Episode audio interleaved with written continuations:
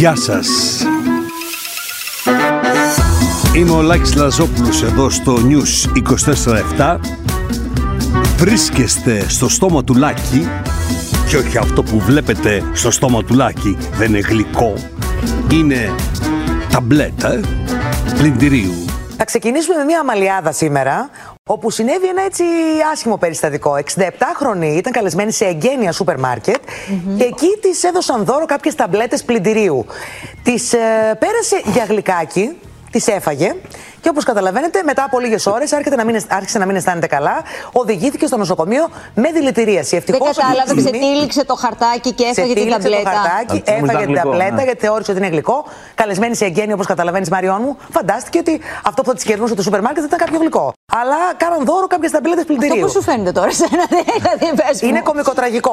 Η αφηρημένη ήταν η γυναίκα. Τι να πω, δεν ξέρω. Δηλαδή, δεν είναι το χειρότερο. Ναι. Να σας πω λίγο κάτι. Σε κάποιες ηλικίες μεγαλύτερες, τώρα 67 βέβαια δεν θεωρείται μια μεγάλη κυρία, αλλά σε μεγαλύτερες ηλικίες θα πρέπει να προσέχουν τι τους κερνάνε. Γιατί πολλές φορές και τροφές σκύλων έχουμε δει να τρώνε μεγαλύτερες ηλικίες και δεν διαβάζουν ε, κτλ.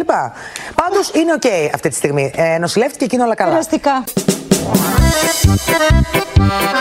Περαστικά. Πόση φορά που έπαθε γυναίκα, καλή την ήξερα την καλέσω στο σούπερ μάρκετ, γένεια ήταν. Και τι να τους δώσω ένα γλυκό, ένα σοκολατάκι, της δώσαν ταμπλέτες. Αυτή η έρμη τα πέρασε για μπισκότα, σαν αυτά που δίνουν στο αεροπλάνο. Έφαγε τη μία ταμπλέτα, της άρεσε μάλλον, και έφαγε και δεύτερη ταμπλέτα. Και η ταμπλέτα βέβαια μπήκε στο στομάχι και άρχισε να κάνει τη δουλειά που ξέρει. Τι ξέρει η ταμπλέτα να κάνει, πλήσιμο. Της παίρνει το έντερο, τη το γυρνάει γύρω-γύρω ένα ανακάτεμα να νιώθει σαν να πήρε, πώς να το πω, μια μεγάλη μεγάλη κουτάλα κάποιος και της ανακάτευε το μέσα της. Ναι, η ίδια μου το έλεγε στο τηλέφωνο. Και κάποια στιγμή αρχίζει το γρήγορο το πλήσιμο.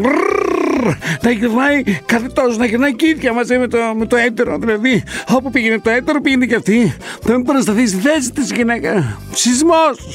Πώ να το πω.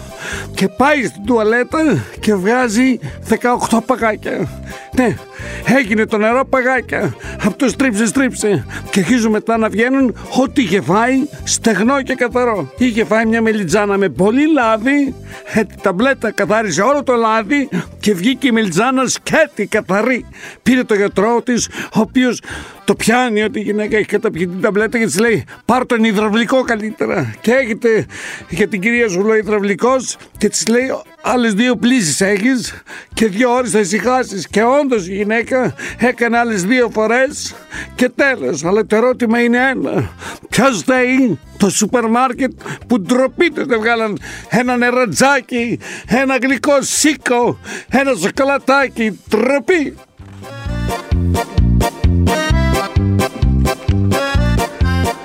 Τέλος καλό όλα καλά Έμεινα με την απορία βέβαια πως μπορείς να καταπιείς μια ταμπλέτα που βρωμοκοπάει σαπουνίλα και απορριπαντικούρα και να την περάσει για γλυκό. Τώρα, όσον αφορά την υπόθεση Πισπυρίγκου, όπου μετά από τρεις μήνες έχουμε αυτό το φοβερό στοιχείο που πάει στην ανακρίτρια και ποιο είναι η τσάντα του παιδιού που μέσα έγραφε η Τζορζίνα «Μαμά είσαι κακιά». Νομίζω ότι αυτό σιγά σιγά οδηγεί σε αδιέξοδο τις έρευνες. Αν δεν προκύψουν ισχυρά νέα στοιχεία σε λίγο, όχι δεν θα το πω, δεν θα το πω, θα το πω, θα έρθει η ώρα αργότερα. Χθες πάντως κατέθεσε η ιατροδικαστής Χριστίνα Τσάκονα, η οποία επέμενε στην αρχική της διάγνωση για το θάνατο της Μαλένας και είπε ότι υπάρχει παθολογικό αίτιο έχουν προσθεθεί ειδικοί υδροδικαστέ, ειδικοί παιδοψυχολόγοι, όλες οι τηλεπαρουσιάστες όλων των εκπομπών με ειδικούς των ειδικών, ο ειδική. Και στο τέλος φέρνω μία τσάντα με ένα σημείωμα που λέει Μαμά, είσαι κακιά. Φαντάζομαι η τσάντα να έχει μέσα και κανένα μολύβι δαγκωμένο όπου το δάγκωμα θα είναι με τον κοινόδοντο του παιδιού την ώρα που το πίεζε ψυχολογικά η μαμά του για να ενισχυθούν τα στοιχεία. Και το ξαναλέω, Έχουμε πιστεί όλοι ότι η ρούλα Πισπυρίγκου σκότωσε τα τρία της παιδιά, αλλά χωρίς πιστήρια θα γίνουμε εμείς ο περίγελος στο τέλος. Ας ελπίζουμε ότι θα έρθουν νέα ατράνταχτα στοιχεία για να μην δούμε το ναυάγιο των προθέσεών μας και των σκέψεών μας. Ε, ε, αυτό είναι μια κουβέντα που γίνεται με τις εταιρείες. Υπάρχει μια αισιοδοξία, αλλά είναι το πιο πιθανό σενάριο είναι να πάμε σε ενισχυτικές Άρα πάμε για δόσεις πάλι. τέταρτη δόση, λέτε. Ε, Θα φανείται, χρειάζεται, εγώ θεωρώ δεδομένο ότι μπαίνοντας στους φθινοπορεινούς μήνες θα υπάρξει θέμα εμβολιασμού του πληθυσμού. Όχι, όχι, δεν έγινε έτσι ακριβώς. Για την ακρίβεια δεν γίνονται κουβέντες με τη Pfizer. Πληρώθηκε, προπληρώθηκε η Pfizer 19,5 ευρώ τη δόση, δηλαδή 44.654 τα πήρε Ντούκου Μπροστάντζα για 2.290 δόσεις. Και το αποκάλυψε αυτό ο κύριος Πολάκης στο λογαριασμό του στο facebook άρα ο κύριος Πλεύρης ήξερε ότι δεν έκανε κουβέντες ήξερε ότι έχει πληρώσει και επίσης είναι σίγουρο ότι αφού τα πήρε τα εμβόλια και τα πλήρωσε κιόλας, θα μας τα κάνει κιόλας. Τα προπλήρωσε, οπότε αφού ο Υπουργός τα πλήρωσε το κοπάδι, τι θα κάνει, θα τα λάβει. Έτσι γινόταν και στη Χούντα, από αυτή που πήρε διδάγματα ο κ. Πλεύρης και τις οδηγίες του αγοράσομεν και διατάσσομεν. Αγοράζομεν και διατάσσομεν. Αγοράζομεν και διατάσσομεν. Δηλαδή τώρα έχουμε τουρισμό, δίνουμε μια άδεια προσωρινή στη Λίμωξη να πάει και αυτή τις βόλτες της, τις διακοπές της και από τον Οκτώβρη θα δώσουμε στον Μπουρλά 50 εκατομμύρια και θα υποχρεώσουμε το λαό σε τέταρτη δόση να χώσουμε τα πρόστιμα, να κρατήσουμε και τις εταιρείες που βγάζουν τις μάσκες, να βγάλουν όλα τα λεφτά, να είναι τα μπουζούκια χωρίς μάσκες γιατί έχουμε συμφέροντα από εκεί, τα θέατρα πάντα με μάσκες. Ένα είναι σίγουρο. Οι εκλογές θα έρθουν πριν εγκριθεί η υποχρεωτικότητα του εμβολίου. Έτσι το λέω. Σατυρικός συγγραφέας είμαι, εφάνταστος.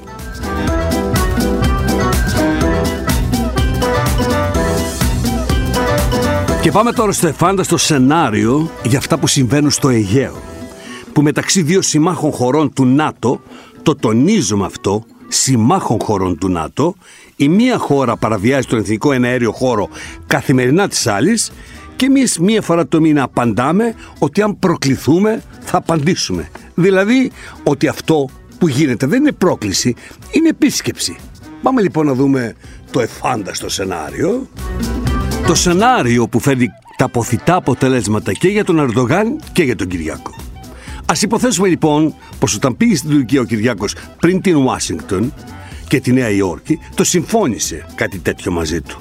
Εσύ έχεις εκλογές, ο Ερντογάν του είπε, πρέπει να μου κάνεις τσαμπουκά και να τους φορτώσεις μεγάλες ιδέες στο λαό σου. Αυτές που καταπίνουν οι μικροί άνθρωποι. Εσύ, του λέει ο Ερντογάν, θα πας στην Αμερική, θα πας στα κογκρέσα, θα νευριάσω τάχα εγώ, θα βγεις εσύ να υπερασπιστείς τη δική σου πατρίδα και παίζεις το παιχνίδι όλο πάνω σου και πετάμε και το δένδια που πήγε να μας τον κρεμίσει όλο. Και έτσι μένουμε οι δυο μας να κάνουμε το παιχνίδι. Παράλληλα, εγώ δεν θα σου μιλάω.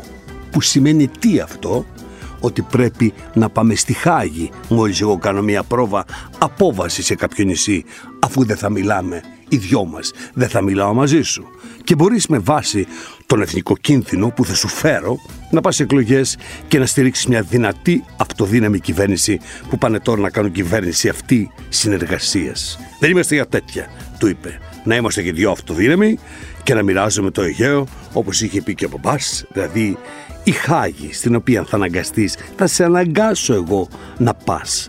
Αφού δεν θα μιλάμε μεταξύ μας, θα είναι ό,τι πιο σωστό έχεις να κάνεις για το λαό σου. Σου μονοδρομώ την κίνηση. Και όλοι οι σύμμαχοι μαζί σου, πάρ' τους όλους μαζί σου. Πάρ' τους συμμάχους, πάρ' τους συμμάχους, γιατί ξέρεις από την ιστορία σου τι έχει γίνει με τις συμμαχίες και πώς τους έχουν σταθεί οι σύμμαχοι στην ιστορία σου. Και όταν βγει η απόφαση στη Χάγη, ένα μόνο θα σου πω. Μούγκα οι σύμμαχοι. Και οι δηλώσεις θα είναι ίδιες. Σεβασμός στις αποφάσεις του Ευρωπαϊκού Ανωτάτου Δικαστηρίου.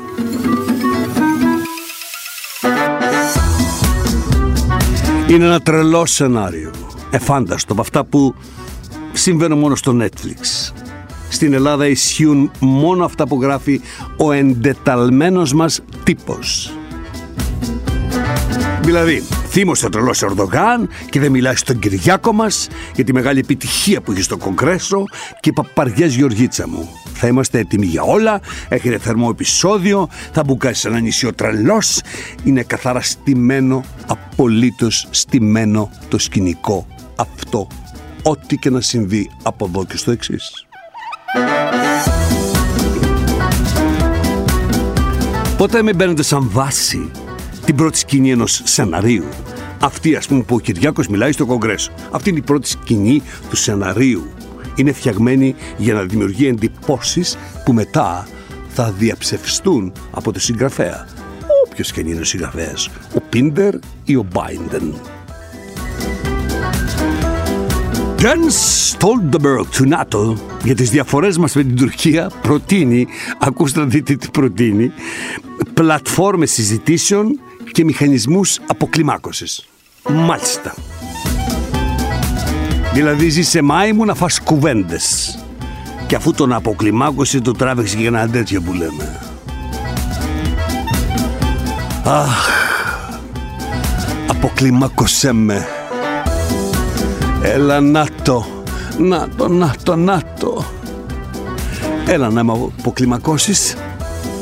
Στην δε ερώτηση αν είναι αλήθεια ότι η Αμερική μεσολαβεί ανάμεσα στην Ελλάδα και την Τουρκία προκειμένου να τερματιστεί η κρίση που δημιούργησε ο πρόεδρος Ερντογάν, ο εκπρόσωπος του State Department απαντάει «Ενθαρρύνουμε τους συμμάχους μας στο ΝΑΤΟ, συμπεριλαμβανομένων φυσικά της Ελλάδας και της Τουρκίας, να εργαστούν από κοινού για τη διατήρηση της ειρήνης και της ασφάλειας στην περιοχή και να επιλύουν τις διαφορές τους διπλωματικά. Τους ενθαρρύνουμε επίσης να αποφύγουν τη ρητορική που μπορεί να αυξήσει περαιτέρω τις εντάσεις. Δηλαδή, να υποθέσουμε ότι ο Ερντογάν αυτά τα είπε ενθαρρυμένος. Θα μπουκάρουμε στα νησιά τα ελληνικά. Αυτό είναι από την ενθάρρυνση. Στην δε ερώτηση στο second question, αν η Τουρκία επιτεθεί στην Ελλάδα με την επισήμανση ότι υπάρχουν πολλές αναφορές που θέλουν τον Ερντογάν να έχει βάλει στο μάτι τα ελληνικά νησιά, η απάντηση ήταν και πάλι σαφής. Αυτό είναι υποθετικό και δεν πρόκειται να συζητήσω εκ νέου. Το μήνυμά μας παραμένει και στους δύο συμμάχους μας σε αυτή την περίπτωση ότι η Τουρκία και η Ελλάδα θα πρέπει να εργαστούν από κοινού για την διατήρηση της ειρήνης και της ασφάλειας στην περιοχή και να επιλύουν τις διαφορές τους διπλωματικώς. Δηλαδή, καταρχήν έχουμε διαφορές και όχι έχει η Τουρκία διαφορές με μας. Είναι δύο διαφορετικά πράγματα. Δηλαδή κάνουμε και οι δύο υπερπτήσεις η μία πάνω από τη χώρα της άλλης και δεν κάνει μόνη η Τουρκία υπερπτήσεις όλα τα χρόνια καθημερινά είναι διαφορές μας. Δεν είναι διαφορές τους που τις έχουν μόνοι τους. Αυτοί με εμάς Δηλαδή, αν αύριο πει η Γρυλανδία ότι μου ανοίγει το μισό της Αμερικής, αυτό λέγεται οι διαφορές τους της Γρυλανδίας και της Αμερικής. Επίσης, τονίζει η απάντηση ότι εμείς είμαστε σύμμαχοι στο ΝΑΤΟ και οι δύο πρέπει και μπορούμε να τα βρούμε μεταξύ μας και σε κάθε περίπτωση οι διαφορές μας θα επιληθούν διπλωματικώς. Και το διπλωματικός είναι τα κιάλια με τα οποία βλέπουν σε κοντινό το Χάγι. Δηλαδή τα χειροκροτήματα στο Κογκρέσο είναι η πρώτη πράξη του δράματος και όχι η τελευταία πράξη της τραγωδίας. Ό,τι αρχίζει ωραίο τελειώνει με πόνο. Με πόνο. Οι πικραμένες καρδιές το ξέρουν μόνο. Δεν φτάνουμε στον Καζατζίδη βέβαια Ζεις παλάτια. Ο βοριάς θα τα Εδώ τώρα στα καθημάς. Μαλάκες είπαμε είμαστε που πληρώνουμε την ακριβότερη βενζίνη στην Ευρώπη 2 ευρώ. Και πώς τα λεγόμαστε τώρα που η βενζίνη θα πάει 3 ευρώ; Πολύ μαλάκες. Η απαθής της Ευρώπης. Πώς έγινε έτσι αυτός ο λαός; Ένα μάτσο ζόμπι Αλλά θα παίρνουμε ένα επίδομα και οκ. Με επιδόματα ζωές δεν φτιάχνονται Με πορδές αυγά δεν βάφονται No, δεν είναι από το State Department. Εγώ το είπα. Ξεκινάμε με όνειρα χίλια Χίλια. Είπανε λοιπόν να ιδιωτικοποιήσουν την ΔΕΗ γιατί ο ανταγωνισμός Πώς το είπατε κύριε, κύριε οικονόμου μου, δεν το, πώς το είχατε πει αυτό, γιατί πρέπει να γίνει η ΔΕΗ ιδιωτική, γιατί, γιατί, γιατί; Αυτό που γίνεται τώρα είναι άντληση κεφαλαίων από τις αγορές, όχι από τον Έλληνα φορολογούμενο, για να επενδύσει η ΔΕΗ σε ανανεώσιμες πηγές ενέργειας, να γίνει πιο ανταγωνιστική, να Ο μπορεί να. πολίτης τι όφελος έχει από αυτή την πώληση; Ο πολίτης μακροπρόθεσμα θα έχει όφελος ότι η ΔΕΗ θα μπορεί να παράγει φτηνότερα ρεύμα, άρα να μην είναι ευάλωτος στις αυξήσεις, στις μεγάλες ανισορροπίες που δεν οφείλονται στο εσωτερικό αλλά στο εξωτερικό, να μπορεί να είναι πιο φτηνή Θα η μπορεί να ενέργεια. παρεμβαίνει όμως όπως κάνει τώρα το κράτος να συγκρατεί τις τιμές. Ή το έχει χάνουμε ισχυρή, αυτό. θα έχει ισχυρή μειοψηφία το κράτος. Αλλά το ζήτημα είναι να μπορεί η ίδια επιχείρηση παράγοντας φτηνότερα δε- ρεύμα και πώς μπορεί να παράγει φτηνότερα λειτουργεί ρεύμα. ανταγωνιστικά, λέτε. μια Φθηνότερο επιχείρηση στην ρεύμα ο Ελλάδα. καταναλωτής θα πληρώνει. Βεβαίως αυτός είναι ο στόχος. Θέλω να Τα ξεπουλάτε όλα. ξέρουμε ότι σαφέστατα γνωρίζει την ώρα που το λέει ότι δεν θα συμβεί αυτό. Δεν είναι ότι έπεσε έξω. Δεν έπαιζε προπό και έπεσε έξω. Έριξε στάχτη στα μάτια. Ήξερε ότι τα λεφτά θα δοθούν τελικά από τον Έλληνα φορολογούμενο. Γι' αυτό και υπάρχει στη δημοσκόπηση στην κοινωνία μια μεταστροφή πλέον του κόσμου προς τον δημόσιο τομέα γιατί αντιλαμβάνεται τη σημασία του κάποιοι τομείς να εμπεριέχουν περισσότερο το δημόσιο άσχετα αν το δημόσιο εμπεριέχει και αυτούς που τοποθετούνται από τις κυβερνήσεις στο δημόσιο.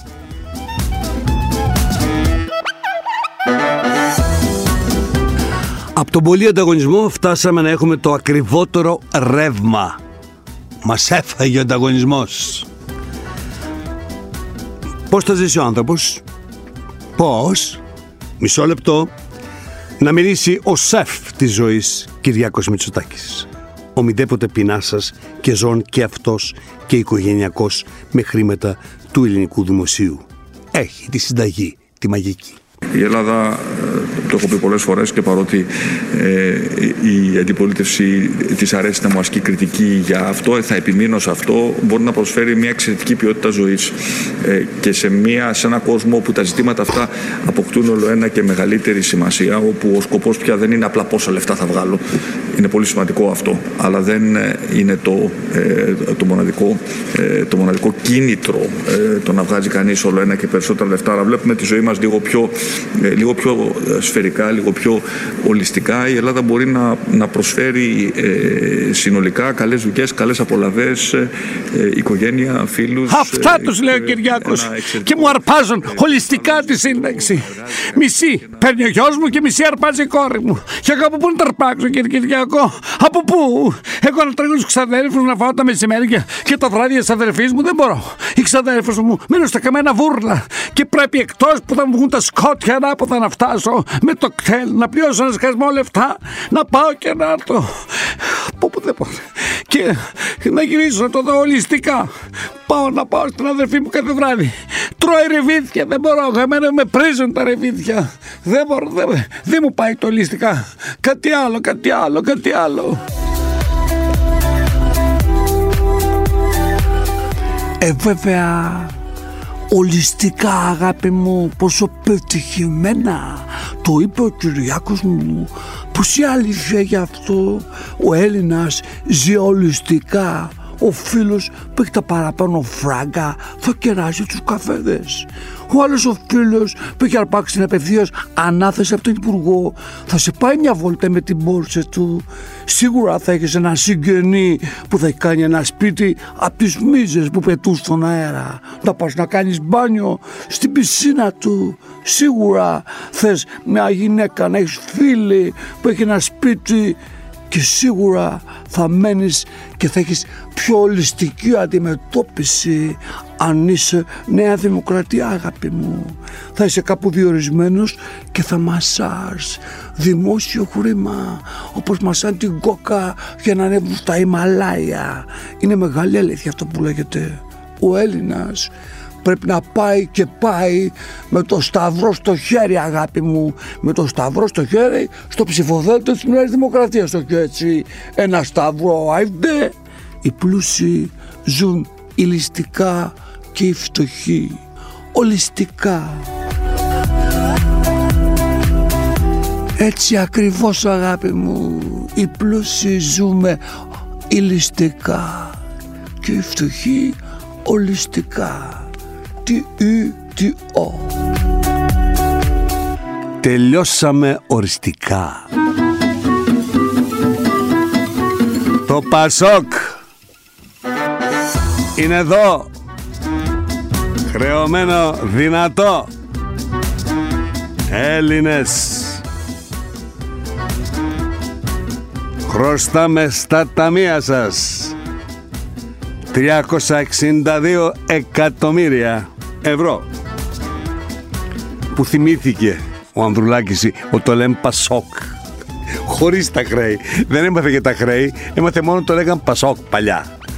Τι χρέη είχε παλιά δεν έμαθες; Πήρε την ταμπέλα και έφυγες το Πασόκ που έγινε παράρτημα του Κυριάκου Μητσοτάκη και εδώ το χρέος υπάρχει, ούτε η Νέα Δημοκρατία μίλησε αυτό πώς να μιλήσει με 200-343 εκατομμύρια που χρωστάει το δικό σου το κόμμα, αλλά το και ο ΣΥΡΙΖΑ, ο οποίος δεν χρωστάει ούτε μισό ευρώ και με όλα τα αυτά, μούγκα μέχρι να αποφασίσει ο Ανδρουλάκης τι θα κάνει μετά τις εκλογές. Τα χρήματα αυτά δεν τα χρωστάτε στις τράπεζες οι τράπεζες δεν έχουν δικά τους λεφτά έχουν τα δικά μας λεφτά. Αλλά έτσι έχετε μάθει. Να τρώτε, να τρώτε και λογαριασμός ποτέ στα κόμματα, ποτέ στους βουλευτές, ποτέ στην εξουσία, ποτέ στους δημοσιογράφους. Όλοι οι υπόλοιποι Έλληνες φταίμε. Παρεμπιπτόντως ο Τσίπρας μετά το συνέδριο και μετά την πτώση των ομπρελίστας φέρεται, φέρεται να παίρνει το αίμα το πίσω με τη ράνια σβίγκου του στις Βουγκάνησε μέσα στο ΣΥΡΙΖΑ όπου αυτοί ήταν των ομπρελίστας όπου έχει μετατραπεί ο ΣΥΡΙΖΑ σε κέντρο κλάψας, μύρλας και παρηγοριάς και πρώτη φορά έβαλε τον Πολάκη στη θέση του. Αλλά Μητσοτάκης θα κάνει εκλογές πριν καλά καλά ξυπνήσει ο ΣΥΡΙΖΑ δεν θα τον προλάβουνε. Πάμε να ακούσουμε μια ιστορία, ένα τηλεφώνημα του Αποστόλη της Ελληνοφρένειας. Παρακαλώ. Ναι, γεια σας, ο κύριος Αποστολός. Ναι, ναι. Ε, μια αγγελία έχετε βάλει στο ίντερνετ. Ναι, καλά, ποια; Ε, για ένα σιρόκο. Σιρόκο. Ναι, ναι. Τι σιρόκο; Για ένα σιρόκο Volkswagen. Α, το Volkswagen. Ναι. Ναι, ναι, σιρόκο. Μάλιστα. Είναι. Μπορούμε να. Καταρχήν είναι χρονολογία σε 9 γράφεται, έτσι; Ναι, ναι, είναι χρονολογία σε 9. Ε, και η τιμή του είναι στα 12 χιλιάρικα που γράφεται; Όλα τα ξέρετε. Τι με παίρνετε να με ρωτήσετε; Όχι, απλά που είσαστε που να μπορέσω να έρθω να το δω. Α, εδώ είμαι εγώ. Εσείς που είστε; Αγία Βαρβάρα είμαι. Α, πα, πα, πα, πα. Ναι. Ναι, γιατί; Ε, εγώ είμαι στην Ερυθρέα. Νέα Ερυθρέα είσαστε. Ε, ναι τώρα. Αμάν. Πώς θα έρθετε εδώ πέρα, πώς θα σας δεχτώ εδώ πέρα. Μπορεί να μας πάρει κανένα μάτι ότι έρχεστε από την Αγία Βαρβάρα, να έχω πρόβλημα μετά στη γειτονιά, να με δέχονται. Δεν το κατάλαβα. Τι δεν καταλάβατε, κύριε; Θα έρθει άνθρωπος από την Αγία Βαρβάρα στο σπίτι μου; Σας παρακαλώ. Γιατί τι είναι η Αγία Βαρβάρα; Ε, τι είναι η Αγία Βαρβάρα, τώρα χρειάζεται να σας πω τι είναι η Αγία Βαρβάρα. Ε, ναι, αν, αν μπορείτε δηλαδή να μου πείτε. Τι να σας δεν καταλαβαίνετε από μόνος σας τώρα. Σας λέω μένω ναι, Ερυθρέα, είμαστε το ίδιο. Είμαστε στην ίδια κοινωνική τάξη. Α, έχουμε διαφορά κοινωνικής τάξεως. Δεν έχουμε. Ε, νομίζω ότι έχετε. Δεν μιλάτε καταρχήν όμορφα και από τον τρόπο που μιλάτε. Καταρχήν δεν με ξέρετε και δεν σας ξέρω βέβαια. Ναι, αλλά κατάλαβα τι είστε ακριβώς. Παίρνετε την Αγία Βαρβάρα. Δεν σας μιλάω με τον τρόπο που μιλάτε εσείς. Αν έχετε πρόβλημα κοινωνικών τάξεων, με συγχωρείτε πολύ, δικό σας το θέμα, αλλά νομίζω πως δεν μιλάτε καθόλου όμορφα. Εντάξει, μπορεί και να μην μιλάω τώρα, τι να σας πω, αλλά ας κατάμε κάτι καλό. Κρατήστε ότι σας μιλάω. Μένω στην Νέα Ερυθρέα και σας μιλάω. Μάλιστα, χάρη. Δέχομαι και μιλάω μαζί σας. Τώρα καλά ή κακά, ε; Χάρη δηλαδή μου κάνετε. Θέλετε να συναντηθούμε κάπου σε μια ενδιάμεση περιοχή μας πάρει κανένα μάτι; Όχι, εμένα ναι. Εμένα. Ναι. Ε, Εσάς να σας πάρει μάτι. Μαζί σας, ναι. Σοβαρολογείτε. Ε. Κοιτάξτε να δείτε, η κοινωνική μου κατάσταση και γενικά η κοινωνική μου συμπεριφορά δεν μου αρμόζει καταρχήν ο τρόπος που μου μιλάτε και δεν. Δεν ξέρω την κοινωνική σας κατάσταση, κύριε, ξέρω που μένετε. Μπράβο. Μπορεί να έχετε φίλα στην Αγία Βαρβάρα. Τέλος πάντων. Ε, μπορεί. Αλλά Θα μας δει κανένα μάτι, θα καταλάβουνε. Θα ρωτάει η γειτονιά. Μάλιστα, μάλιστα. Θα αλλάζουν ράφι στο σούπερ μάρκετ όταν με βλέπουν δίπλα. Αχα. Αν αντιληφθούν ότι έχω πάρει και χρήματα από εσάς. Μάλιστα. Α, Αχα. ναι. Ε, κοιτάξτε, Θα μην... υποψιαστούν ότι με ακουμπήσατε κιόλας. Σοβαρά. Ναι. Ε, τελικά έχετε τρομερά ψυχολογικό πρόβλημα. Εγώ; Α, τρομερά. Όχι, αγαπητέ, σας παρακαλώ πάρα πολύ. Μέσα στην Ερυθρέα τι πρόβλημα να έχω; Ευχαριστούμε πάρα πάρα πολύ. Το αυτοκίνητο; Γεια σας. Ε, Κρατήστε το και φάτε το. Ενώ εμείς στην Εκάλη αγάπη μου τα έχουμε κανονίσει τα τηλέφωνα και αν έχετε κλείσει από Αγία Βαρβάρα δεν τη δέχεται το τηλέφωνο.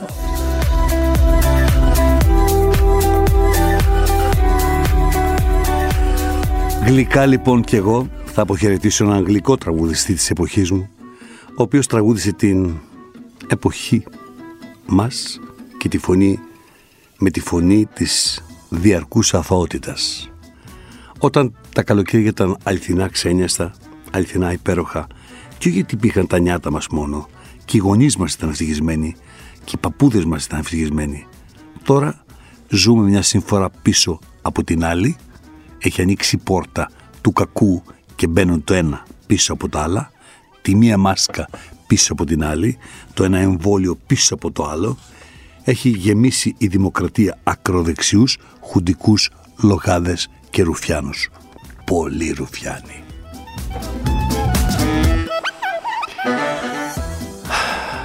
Ας έρθει η φωνή του Δάκη να μας πάει στα πίσω καλοκαίρια γιατί αυτά τα καλοκαίρια Τόσα καλοκαίρια μου είχαν φύγει από τα χέρια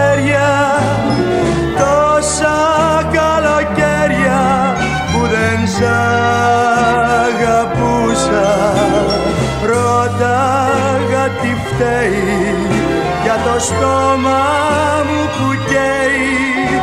Τώρα ξέρω πως τα χείλη σου ζητούσα